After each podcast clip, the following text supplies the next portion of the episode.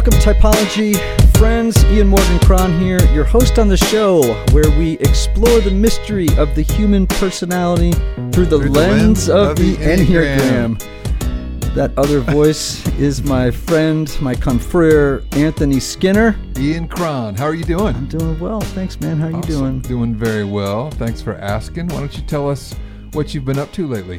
Well, I told you earlier Mm-hmm. when I got here that w- like one of the most exciting things happening for me right now Mm-hmm.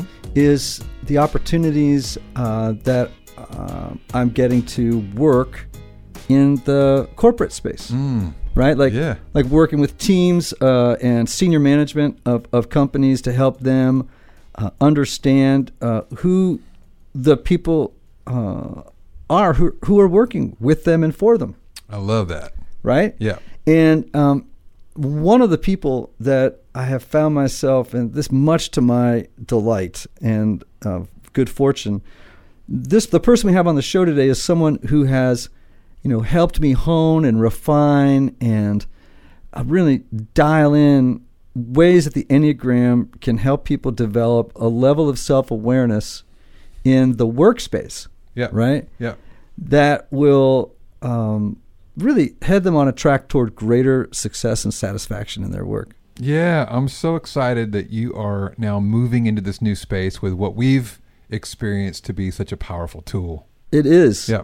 It is. So, all right, let me just tell you about my guest, Scott Allender, today. Yes. So, um, Scott uh, currently is the, the senior vice president of talent strategy and development at Warner Music Group, right, right here in Nashville. But he oversees learning uh, and development around the globe. Wow. All right.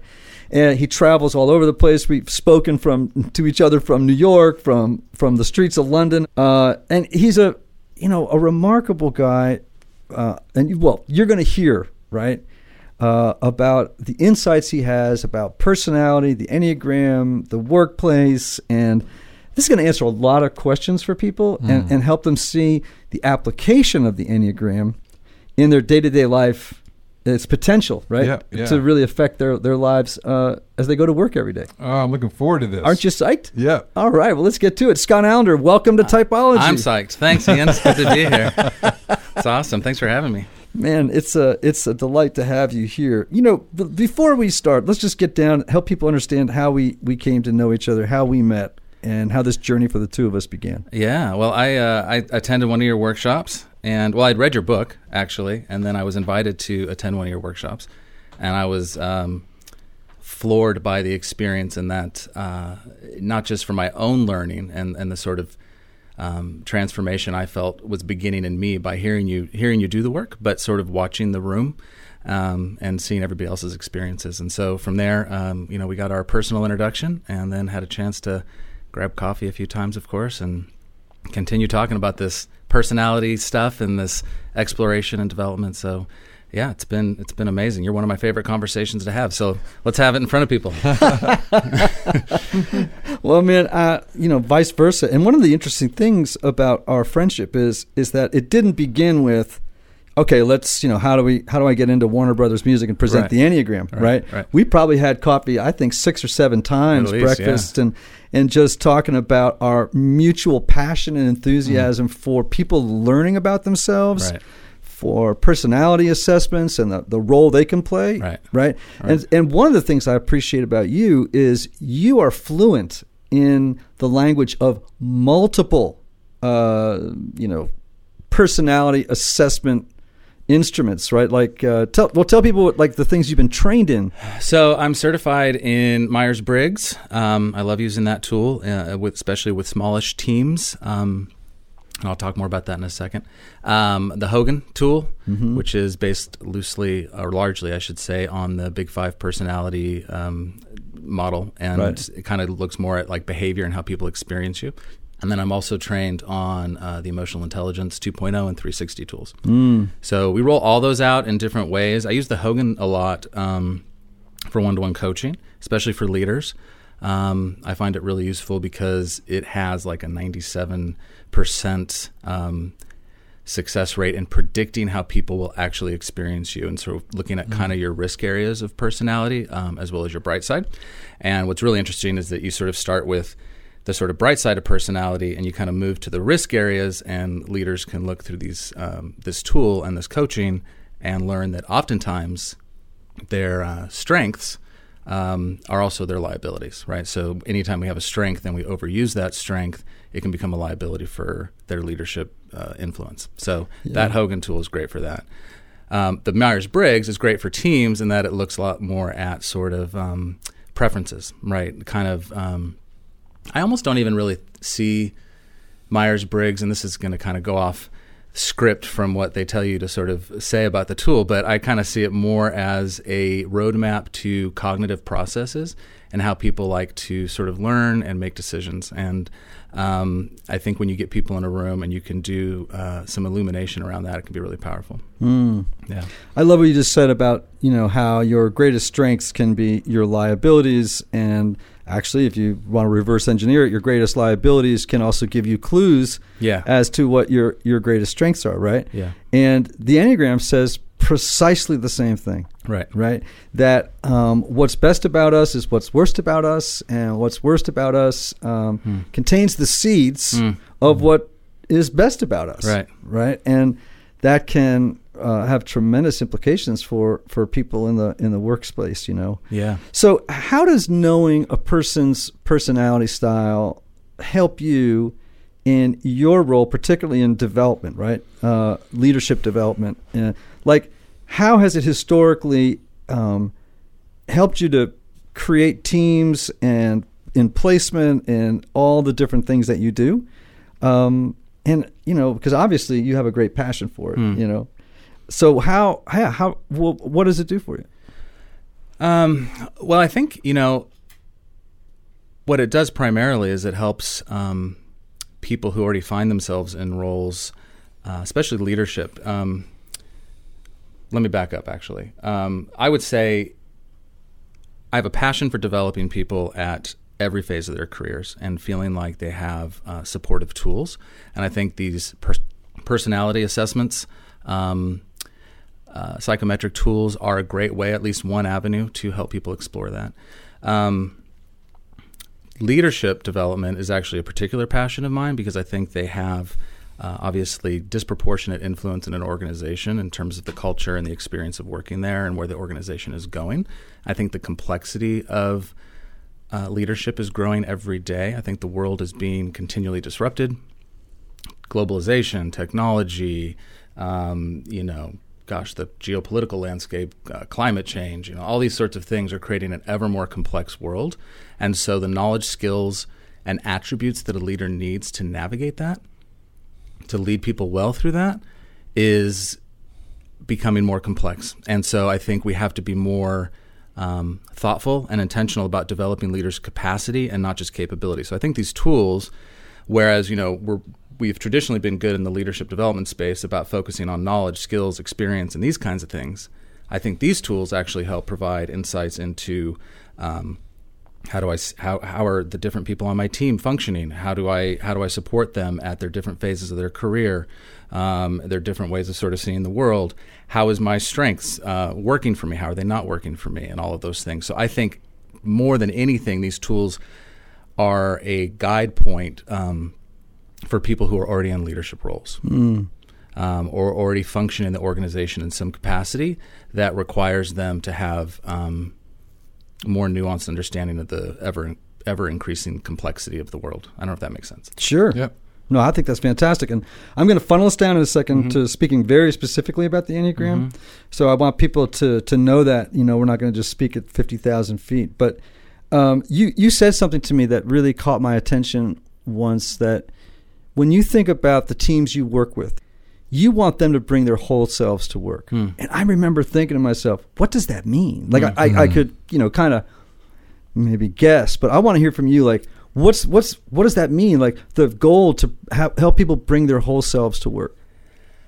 Um, well, I think you know. So the work I do with Warner, also the work uh, I've done here, um, well, with Church of the City here in Nashville, uh, a little bit with um, America's Kids Belong at a, at a very high, more volunteer level, kind of all the same um, mission exists with all of all of the people on those teams when you do the leadership work is that when people bring their whole self to work, a they're happier and more engaged, they're more authentic, um, more trustworthy in that way, and people are more willing to follow. Um, and I think when they don't have when they when you're not able to lead from a value place of authenticity and a connectivity to who you really are and what you really want, then you're relying on sort of superficial tools, and or you're sort of um, you know your sort of ego fixations perhaps uh, in terms of um, trying to to um, have enough influence and uh, control over a situation in order to make it successful because you yourself have all these external pressures to meet goals and all of these kinds of things. I think when you're more fully connected to who you are and what you want, um, you're just happier on the job, and you're and you're more, uh, like I said, trustworthy. You're more authentic. Um, you know, there's an. Int- it's interesting. Um, we do. I do a bunch of different kinds of programs of work, and one of my favorite things we do is um, at a certain place in this sort of year long development program we run, and it's something called a Shields exercise. And mind, mind you, by the time people get to this point in the journey, they've gone through a whole lot of sort of coaching and sort of you know group dynamic work, and, and a whole bunch of stuff's happened at this point.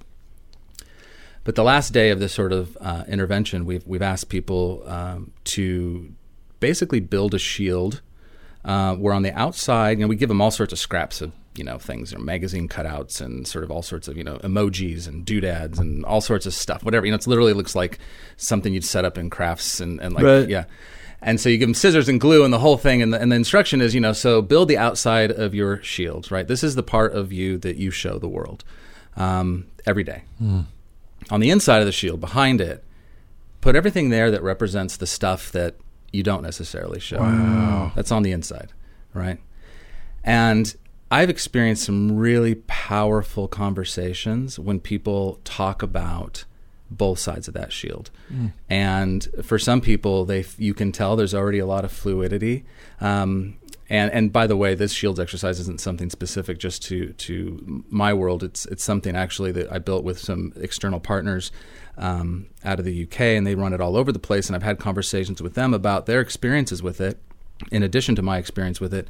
And some people, like I was starting to say, have a great connectivity already between the inside, the inner world, and the outer world.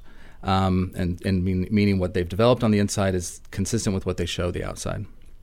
And for some people, there's that moment almost of a aha, like there's a there's a tension there, and I feel like for the first time, um, not only am I be, being given permission to bring some of that inner stuff to the surface and and and show the world a little bit of who I am, but I'm actually understanding now that it's going to make me more powerful, more influential, more um, more attractive to people who want to follow that. Right. Hmm. So those there's been some really, you know, beautiful It's lunchtime at Tim Hortons, and we're serving up a special deal just for you. Our new $5.99 lunch deal includes your choice of any lunch sandwich and a side of crunchy kettle chips. Because what's lunch without a little crunch? And the sandwich choice is all yours, like a ham and Swiss, Chipotle chicken wrap, BLT, and more, made to order just the way you like it. Tim Hortons' new lunch deal. Simple, delicious, and just $5.99. Now that's a good deal.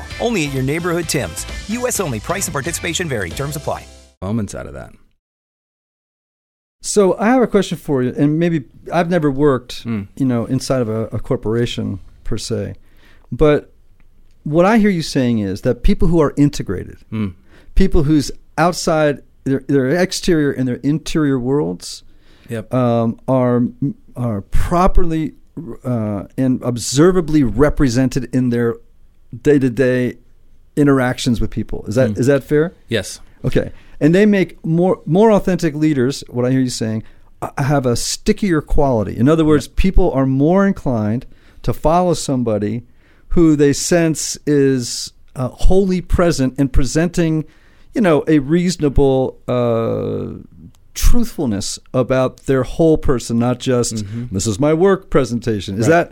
that because that's a very interesting thought, like that that's how it works in the world.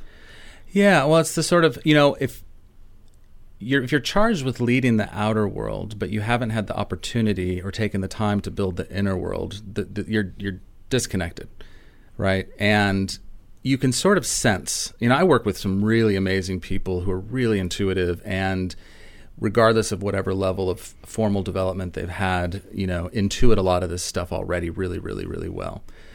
But when you help people understand that one of the secret sauce ingredients to leading an ever complex outer world is to continually develop and transform the inner world, mm. that's a mm. freeing idea. Mm.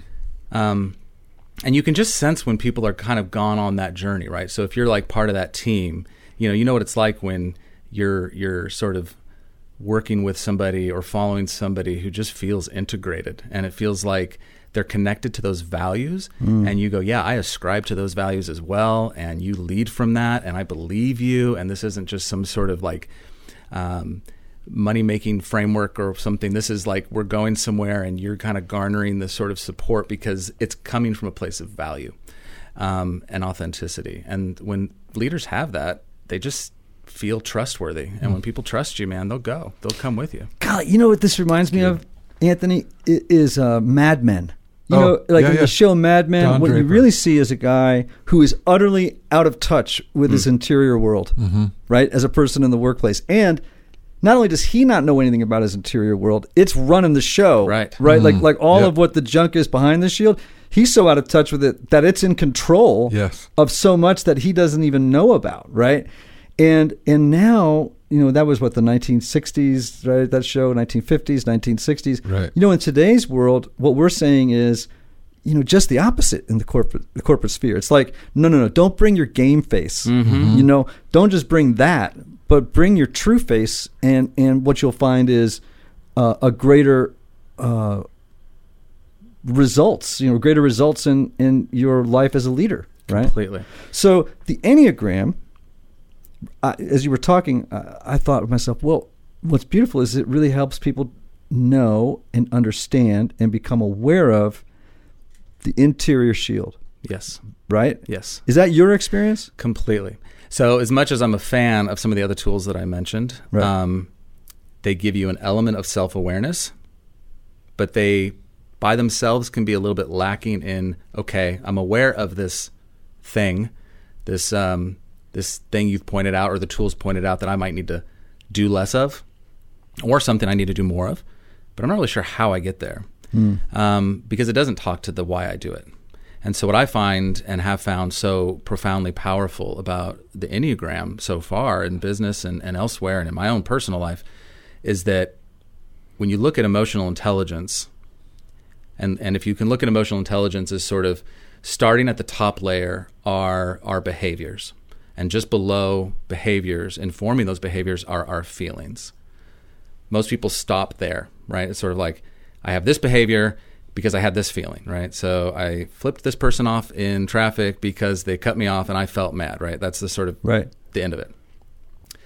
Below that, in the work of sort of becoming a more emotionally wise or intelligent individual, are a set of core beliefs and attitudes that inform those feelings. Mm-hmm. So, at any given moment, when I'm feeling something, I'm feeling it because I believe something about myself or about the world or about you, and that is informing that feeling. So, the Enneagram gets us there. And what I would suggest is it even goes deeper to one layer, you know, below that, which would be that sort of I don't know what the, the additional sub water line would look like, but below that are sort of unconscious motivations, mm-hmm. unconscious biases, and some things that we're not naturally connected to that are actually creating the beliefs, which are actually creating the feelings, mm-hmm. which are creating the behaviors. Right. And I think the Enneagram is brilliant at helping us to drill down. If you want to go deep enough with it, that is, Right. you can get all the way down to the unconscious stuff. Right. You start changing that, it'll change core beliefs. Right. It'll mm-hmm. lead to different feelings about the world and yourself.